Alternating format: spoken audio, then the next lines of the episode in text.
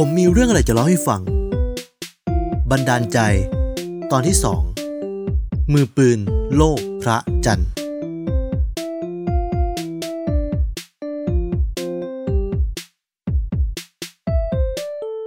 ย้อนกลับไปในช่วงเวลาแห่งการทำความรู้จัก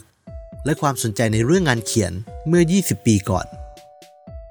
หลังจากถูกฝึกคัดลายมือ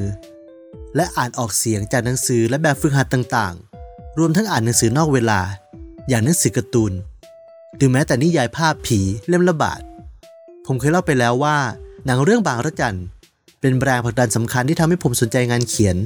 แต่มันก็ยังมีอีกหลายเรื่องที่เป็นแรงบันดาลใจ แล้วเรื่องที่จะเล่าจากนี้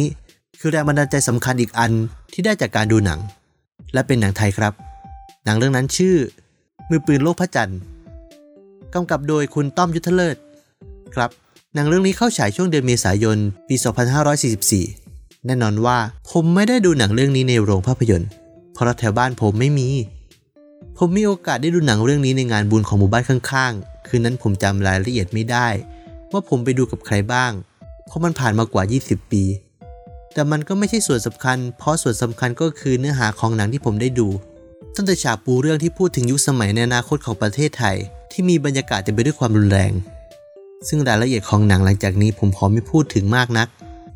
แน่นอนว่ามือปืนโลกพระจันทร์ก็เป็นอีกเรื่องที่ผมกับเพื่อนเอามาเล่นบทบาทสมมติที่โรงเรียน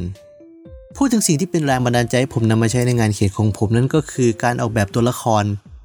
การผูกเรื่องราวที่มีความแปลกใหม่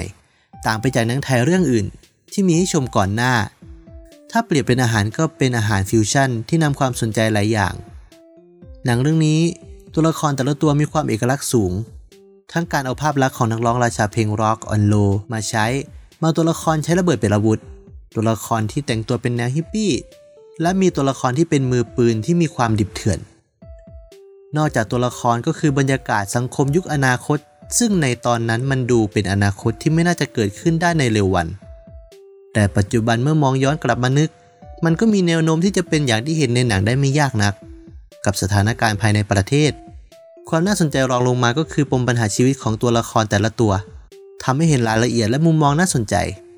อย่างที่บอกมันเป็นแรงผลักดันสำคัญที่ทำให้ผมสนใจงานเขียนทำให้ผมเกิดการเขียนเรื่องสั้นจากการที่ได้ดูหนังเรื่องนี้ เหมือนที่ผมเขียนเรื่องสั้นจากการดูหนังเรื่องบางละจัน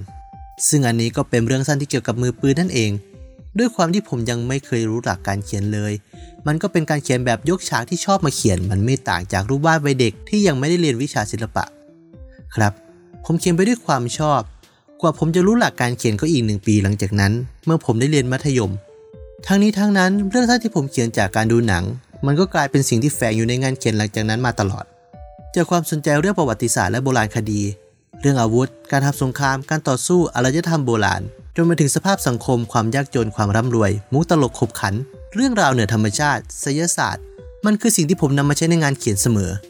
ปัจจุบันผมกำลังเขียนนิยายที่เป็นสังคมอาชญากรเจ้าพ่อมาเฟีย ก็ได้รับแรงบันดาลใจมาจากหนังมือปืนโลกพระจันทร์ผสมกับหนังเจ้าพ่อมาเฟียเรื่องอื่นๆที่ผมมีโอกาสได้ชมมาตลอดหลายปีที่ผ่านมา และทุกความสนใจส่วนตัวลงไปในเรื่อง และยังไม่รู้ว่าจะเขียนจบเมื่อไหร่จะว่าไปแล้ว ผมคงคิดว่ารีเด็ดในนิยายของผมแบบที่มีในมือปืนโลกพระจันทร์อย่างดีดิสบุกไม่ได้